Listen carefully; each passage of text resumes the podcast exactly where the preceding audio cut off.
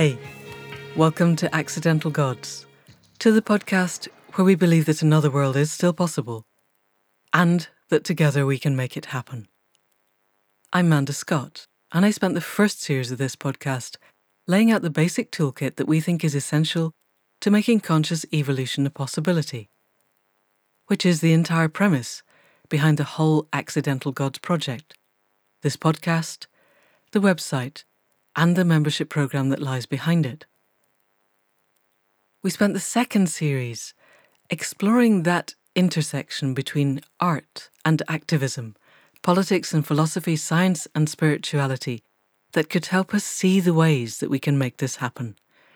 And now in the third season, we are beginning to find the people who are living the vision for making that more beautiful world that our hearts know is possible.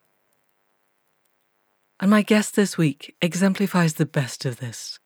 I invited Benjamin Ross onto the podcast in his role as the lead for media and alliance building for One Nation Politics, which is a model for a whole new governance structure and the ways we might reach it.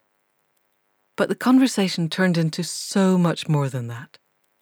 Benjamin describes himself as an evolutionary mythmaker, a meta coherence steward, and a nurturer of emergence and lover of all beings. And in our exploration of all this, we talked for nearly an hour and a half. So, in the spirit of not wanting to overload you, we have split this into two separate podcasts. And this is the first. So, people of the podcast, please welcome Benjamin Ross. So, welcome, Benjamin Ross, to the Accidental Gods podcast. You're calling in from New Mexico, which is a first for us. And I'm guessing it's incredibly beautiful and sunny for you out there. Is that the case? You know, in the, the high desert of New Mexico, we, we have monsoon season this time of year, which I, I didn't know before moving here. So it's um, a combination of intense sun and um, and rain, and the soil is is soft and um, wow. Mm-hmm. And are you? We will discuss in a bit the community that you're at, but just for me, because I'm looking at hydroengineering as we speak, are you collecting all this water? Because I guess you need it for the rest of the year.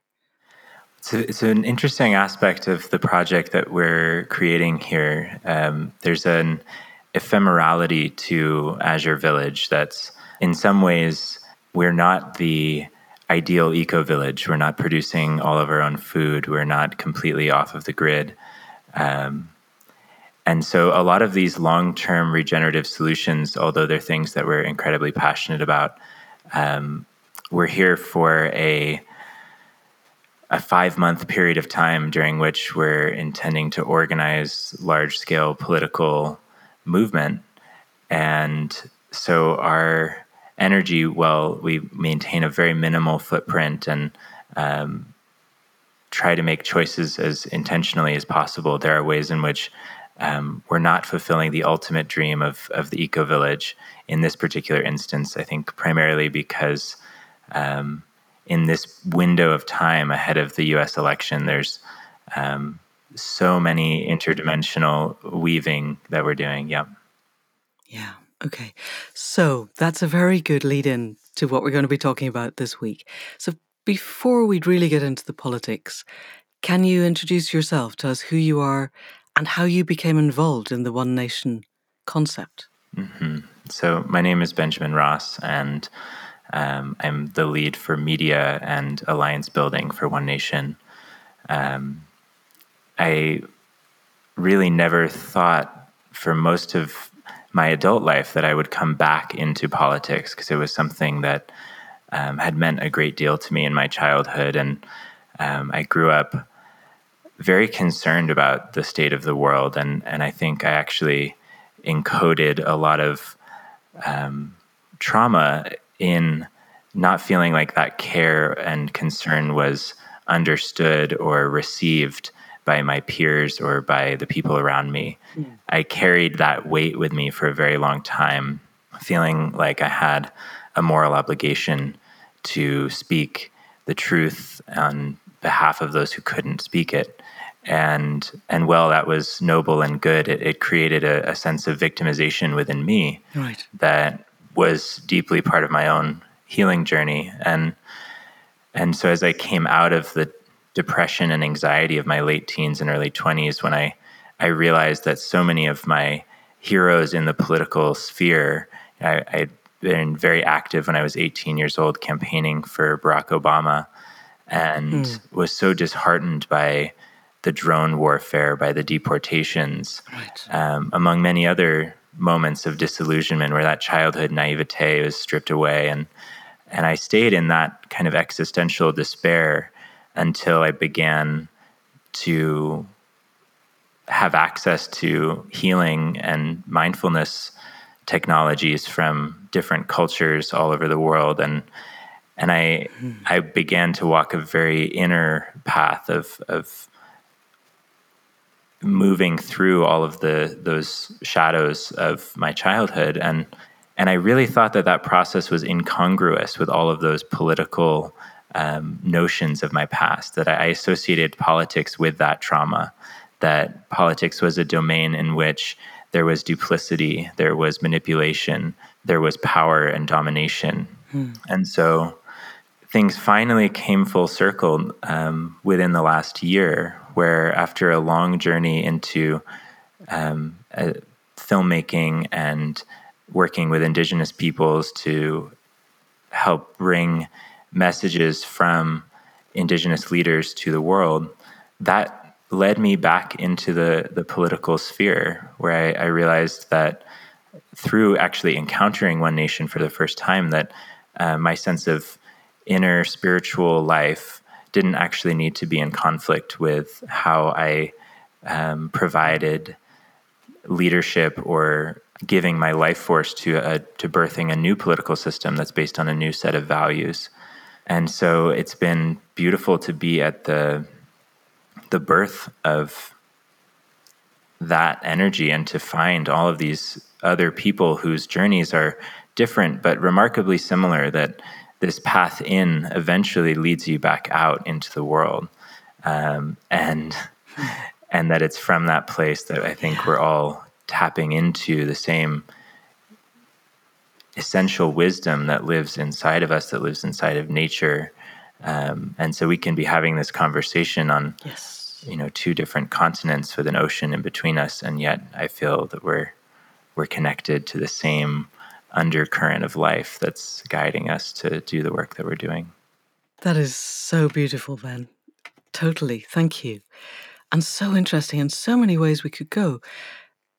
Just because Accidental Gods is quite devoted to healing and mindfulness, was there anything in particular that helped you to begin healing? Or is that, it may be too personal, but it may also be that there was just uh, an accumulation of inner work that led you to finding balance? Mm-hmm.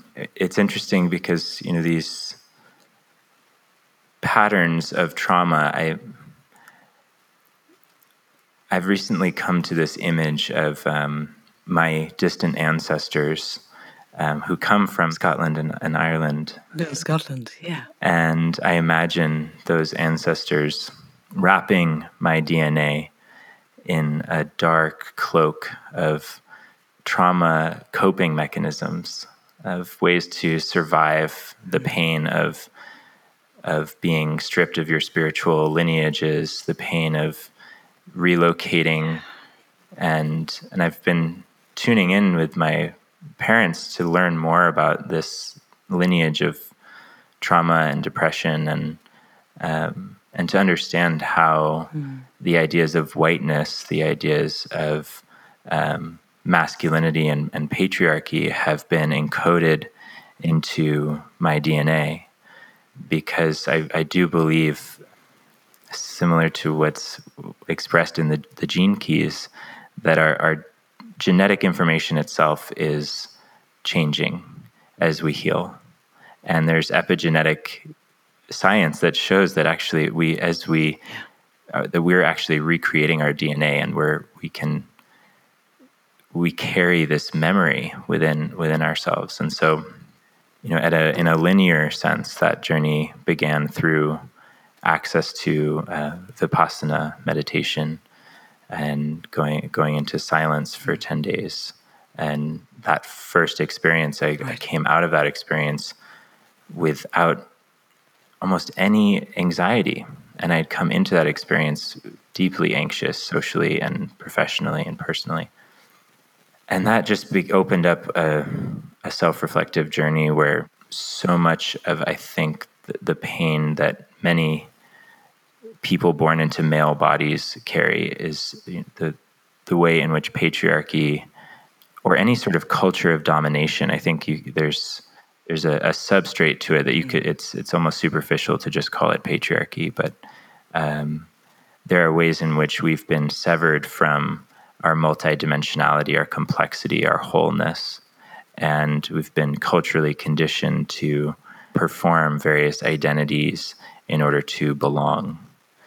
And so for me, masculinity was one of the first to go, um, where I started to realize actually there's a, a feminine part of me that I've hated and I've suppressed. And as soon as I, I opened up just a little bit of space inside of myself for that to be okay, it was like I had I was missing half of my body, or I was a bird with one wing, just flying in circles, and that through coming into wholeness with the feminine aspects of myself, then paradoxically these these new expressions of masculinity started to come online. It's like, how did I get back back to masculinity through my femininity? It's, and and so that has been one major aspect of that journey is is is coming into to that expression of wholeness and you know, there's so many different ways to be whole. There's so many different parts of ourselves. And so many different ways to be broken, also. Mm-hmm. But having the courage and the integrity to go into the depths of that is huge. Thank you so much for sharing that. In a way, I would really like to explore that more deeply, but let's we'll, let's park that for a moment and and look then at the evolution of the One Nation Party and and its spiritual evolution because it as i understand it it grew out of people such as yourself understanding the toxicity of the existing system and then striving to find an alternative that is workable in our in the system that we have now because an awful lot of alternatives are predicated on systemic change first and then we can do wonderful things whereas actually we need to create the systemic change and one nation seems to me one of those ideas that has the potential to create the systemic change. So, can you describe a little bit about the evolution of what, of the One mm-hmm. Nation Party and how it how it arose and its first year of experimenting? I guess. I think that the it's beautiful that the other part of my healing process is so deeply connected to the answer to this question because it centers on the the reintegration of indigenous peoples and indigenous wisdom into our broader sociocultural context. That severing or that cutting off, I believe, is actually at the core of, of how, at least those of us who've, who've been in a particular westernized culture, have cut ourselves off from our own indigeneity Yeah. we cut ourselves off from the landscapes in which we lived. We've cut ourselves off from one another. We've cut ourselves off from um, these deeper sources of wisdom and truth, our, our feminine power. Mm. And so there's a, a coming, there's a returning that I feel is happening that is at the heart of, of One Nation's evolutionary process. That how can we integrate the best of our technology and our um, all of the ways in which we've advanced in some senses while simultaneously integrating the the wisdom and the awareness of the interconnections of the natural web of life. And and can our, our governance systems actually be a perfectly harmonized expression of the natural living systems complex self-organization? Mm-hmm. You know there's no domination hierarchy in nature. There are there are hierarchies, but the you know the lion is the steward. the lion is actually responsible for maintaining the health of the ecosystem. And there are subtle and not subtle ways in which we can actually observe these um, keystone species being of service to the, the, the complex interconnectedness of an ecosystem. And so, as humans who are becoming conscious and, and, and becoming conscious of how evolution works, it starts to just sort of become self evident that our, our governance systems, it once made conscious, will be I- identical to nature. Totally. Yes, this is so exciting. And so, this is an idea. It feels like an idea whose time has come. How is it being made to happen? Because you have got till November in the US. You've One Nation has been a working idea, I think, for a year, gathering people such as yourself, moving down to New Mexico. Can we look a little bit about the timeline of the last year and then about at how we move forward in an effort, I guess, to change the nature of politics in real time. Yes, there's something quantum about this moment. I think we've seen that the world can change very rapidly in the last few months. And yeah. I don't see any sign of that stopping. We're about to go into a 10 day silent retreat, which seems paradoxical given all of the things that are happening and this sort of the sense of scarcity of time between now and November but I, I deeply trust that this is an idea whose time has come. We are we're guided by forces beyond our ability to perceive. Um, there's so many little signals. I I would love to learn more about what's happening in the UK, but there's so many little things, these little um, seedlings that have clearly begun to germinate and they're poking their first roots and stems. Most notably, there's uh, a project called Unity 2020 or the, the Articles of Unity.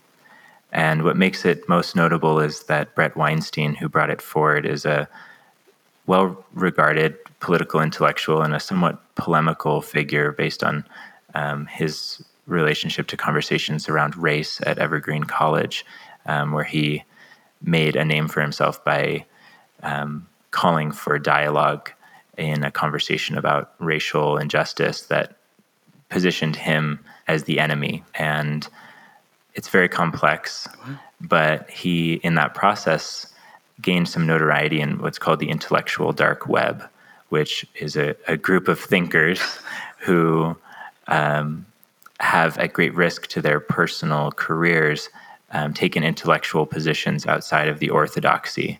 And so it's fascinating because it ends up being a home to hmm. men's rights activists and some white supremacists and um, and and Zionists and there's a lot of different fringe intellectual identities that have, it's become um, sort of disallowed to speak publicly with these sets of identities. And so they've kind of gone underground, and that's where the intellectual dark web got its name. Hmm. But Bret is one of the more um, holistic thinkers of that group of people, I feel. And um, and his idea, which he brought forward on the Joe Rogan podcast to over 5 million people, was the notion that um, neither political candidate or party um, could effectively provide the leadership necessary to navigate the interweaving crises of our present moment. And that he proposed an idea of, of bringing together a center right and a center left candidate to run as a duo. And yes. And so this is seed number one. okay. And and he has written a Medium article about that, hasn't he? Because I've read I remember reading it about a month ago? Yes, and since then galvanized a team of volunteers and is doing everything that he can to make it real. So, just before we look, I guess I'd like to talk more about your 10 day silent retreat and and the place where you're doing it. But as a purely logistical thing, somebody else, some film star, Kanye West or something, put his name down and, and it lasted like five minutes uh, to run for president. But I gathered at that point, and this was a couple of weeks ago, that it was already too late in at least five states. to put your name on the ballot. Have we not passed through a time gate on this? Well, it's interesting. The the theory that One Nation is working with, because Christopher, who founded One Nation, is officially running for president. Oh. And he has filed to be a write in candidate, which um, means that his, his name will be recognized um, by the Federal Elections Commission, but it will not, he won't have direct ballot access. Okay. Um, and I think we, we, there's ways in which the system itself is designed to reinforce the the polarity and the duality of the two party system. Oh yes. And ballot access is just one way. Um, and there's all sorts of interesting things that have been happening around voter suppression and with the the virus um, being a justification for closing down voting um, for predominantly people of color and low income people. Um, and so there's a lot of unknowns around even you know, will the election be able to happen? Will there's there's so much tension mm. in the United States now that you know Portland has been protesting for 56 days straight, and the federal government has sent yeah. armed troops with live ammunition to go protect this federal courthouse, and that's the closest in in my lifetime that I've ever seen uh, to a civil war here in the United States. That's that's the energy of polarization reaching its fever pitch. And the vision that I've been holding is that regardless of who is elected in November, that on November 5th, the day after the election results are tallied, similar to the, the Women's March eh, after Trump was elected, but this time it will be a national unity march. Wow. And there will be hundreds of thousands of people in cities around the country creating a mandate for whomever is holding that office that we, the people, are standing up against corruption and we're standing for a world in which all beings are respected, all life is respected, and in which we do that which must be done to preserve this the sac- inherent sacredness of life. Okay. So that's fast forwarding to November 5th. Let's take a step back a little. You said Christopher, who was the founder of One Nation, is running for president. So let's just, can you walk us through the founding of One Nation and what its kind of original charter mm-hmm. is? What it is and, and what it's aiming to do? Yes. So um, One Nation began two years ago, actually, and on July 4th. And the intention was to create a new domain of political organizing that we call the political rise. It's largely inspired by the work of people like Daniel Schmachtenberger um, and people like Ken Wilber and integral theory that there's a lateral domain left and right, and there's also a vertical domain. And that vertical domain is associated with um, psychological development, spiritual development, that our evolutionary process is not static. We're continuously evolving. And to claim that as a domain of politics, that actually the, the vertical axis isn't just something you do on, on your mat, but it's something that you can actually bring into discourse, bring into relationship. And this, uh, this other notion is um, all win politics. And that's comes out of the, the notions of, of omni consideration. Um, that as we as we move along that vertical axis, as our awareness expands and our circle of care expands, we're actually able to hold consideration for more parts of the whole. And so, all win is an ideal, it's an asymptote that we are forever approaching that brings in more and more perspectives, allows us to consider more and more experiences, and and believes that there are actually solutions in which all human beings' needs are met and all human beings' perspectives are integrated. There's an integral synthesis that anytime polarity emerges, there's actually something new that wants to be birthed. Hmm. When when two opposites come together, they give birth to um, something exquisite. And for me, there, there's also the spiritual connotation of of the Christos Sophia, um, which is you know both the infinite made finite and the masculine merging with the feminine. And so it's it looks kind of like a medicine wheel. I, I believe that's where the cross actually comes from. It's two polarities being integrated simultaneously.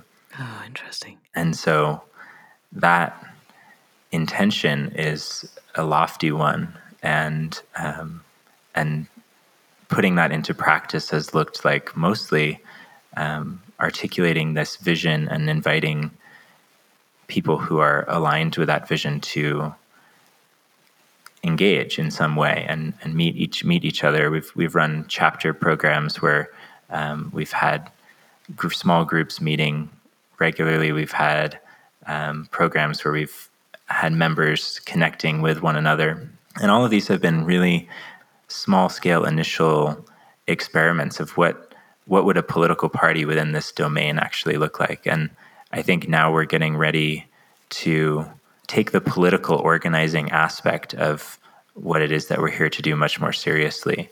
Um, and in some ways, I think now the world is ready for it in a way that it actually wasn't two years ago. Hmm. And possibly wouldn't have been as ready without mm-hmm. the pandemic, which clearly nobody yeah. planned for. So, so what does a political party, an omni win what Schmachtenberger, I think, would still call game B. Game A is win lose, zero sum. Somebody wins, somebody else loses. Whoever loses is deeply unhappy. Whoever wins never feels really safe. And we move instead to this world where all human and all planetary needs are met, where all perspectives are taken into account, where there is the capacity for conversation and the meeting of minds, and I'm guessing an integral part of this is nonviolent communication or systems similar to that. How does that fit with being a political party when the nature of party in our existing system is one of tribalism and us versus them? We we like to say that um, everyone is a member of one nation hmm. and and that's not to force an identity frame onto anyone or say that we are the only political party of the future i envision a world in which there are as diverse of political parties as there are of cultural subgroups and people that without becoming factional and and without becoming separative um, there's we we like to work with the notion of sovereign unity. And once we get into these sort of game B areas, um, things get a little bit paradoxical. Hmm. So, how could you be completely sovereign? How could you be the sovereign of your domain, which is you? And how could you simultaneously be completely surrendered to your purpose within the complex living system of, of life? And how can I be completely myself? And in doing so, be completely integrated into the body of humanity that I am just one cell within. And and so it's really a cultural shift that I think happens first um, in order for people to even really relate to this kind of a political party because it's we've been so enculturated to think of parties along the lines of of in group and out group. Yeah. And I think that cultural shift for me has a lot to do with identity. I identify with life. There's a part of me that identifies as life. Um, I, I am I am life, right. Benjamining. I, I am a verb. I am not a noun, and and that verb is an emanation of a complex system that I'm part of. I wouldn't be me if you didn't exist the ways in which you've changed the world just by your being here is completely connected to who I am and and how I think of myself. And so when my identity frame begins to shift to actually see you as actually a part of me and me as a part of this greater whole, then then these these labels just become tools that we can use to sort through the complexity of information, but they don't become these fixed labels that I base my entire life around identifying as a Democrat or a Republican, and and that's very threatening. There's there is a death pro- process that that is happening now where those identifications are are being stripped away, um, or there's a deeply painful holding on to them, and that's almost more painful than than actually j- jumping into that dissolution of self. Yeah. So what we're talking about what you are manifesting is a political mm-hmm. manifestation of interbeing, of, of Joanna Macy's turning towards life and then finding how that can integrate with governance systems that take the sense of interbeing as the absolute foundation of everything that arises from them. Which means, if I'm understanding you correctly, that what we have then is a way of approaching governance that is not predicated on economic growth and has a reason for being, which is the beingness, the being the verb, the being of the interconnected, which is, for me, hugely exciting. I haven't heard anybody else articulate as clearly or as succinctly or in a way that sounds like it has real world impact what it would look like if we actually took turning towards life as the foundation of our being. So, in your groups, in the ways that you are expanding this, are you finding that this idea is taking hold? I have an image of of kind of lighting one end of a of a flow of petrol and just watching it go across the whole planet because because it seems to me that anybody, wherever they are on left right spectrum, if they can let go of the tribalism, and I speak as someone who has, in the not very distant past, been extremely politically tribal. So, um, but I still find the idea, uh, partly because my side lost, I guess, and that's deeply distressing, but the idea of not being tribal, the toxicity of the tribalization, and and what it does to the energy around people is so unpleasant and sticky and nasty that if we could find ways for people to experience the sense of release and relief and growth and awe and wonder and connection that comes out of the letting go and the embracing of something new that I struggle to imagine how anybody would not want to do it. So how is it taking off, are you finding? This is exactly the the moment where we're being asked to to show the world what this would look like and and that's where I do feel a sense of mm. pressure within my nervous system to um, both fully bring myself forward and also do so in a way that um, creates this kind of experience for a critical mass of people before November because I f- agree it for me it was this undeniable longing and and is so completely satisfying to there's a, a, feeling when coherence emerges in a room after a period of conversation where there's a, a silence because there's nothing else left to say. And everyone feels like if there's this kind of dripping feeling of um, connection and understanding and it's it's such a powerful feeling that the way that I'm I'm orienting to creating these experiences for individuals is through a series of um, a series of broadcasts of councils of leaders who are stepping into leadership from this place of sincere care for the thriving of all life. And and connecting those live streamed broadcasts to a digital democracy platform that we're building um, that's actually quite simple. Um, anyone can log on and create a proposal. Anyone can vote on a proposal that they think would be a good idea.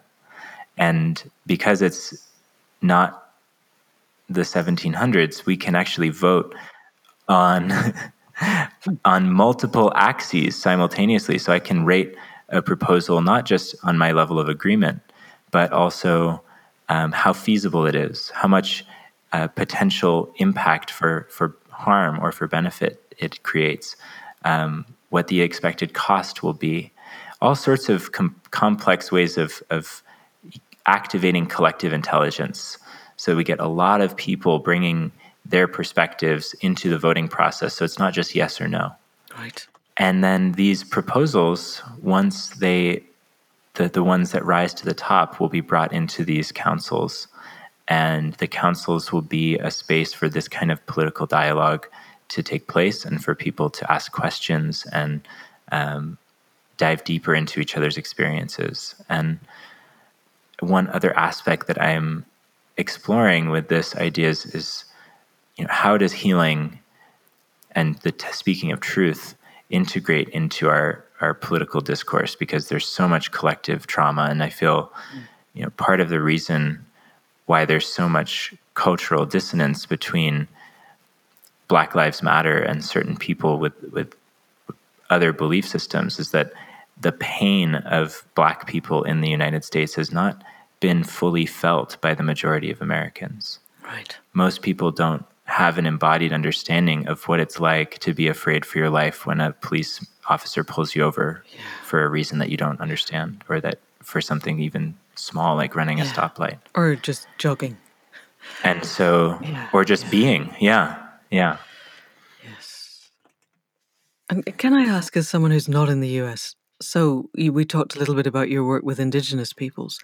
Does the same level of danger apply to someone of the First Nations, or is it is it that black people, by nature of the heritage and the history, it's not just non-whites; it's specifically black people who are in that degree of personal danger every day.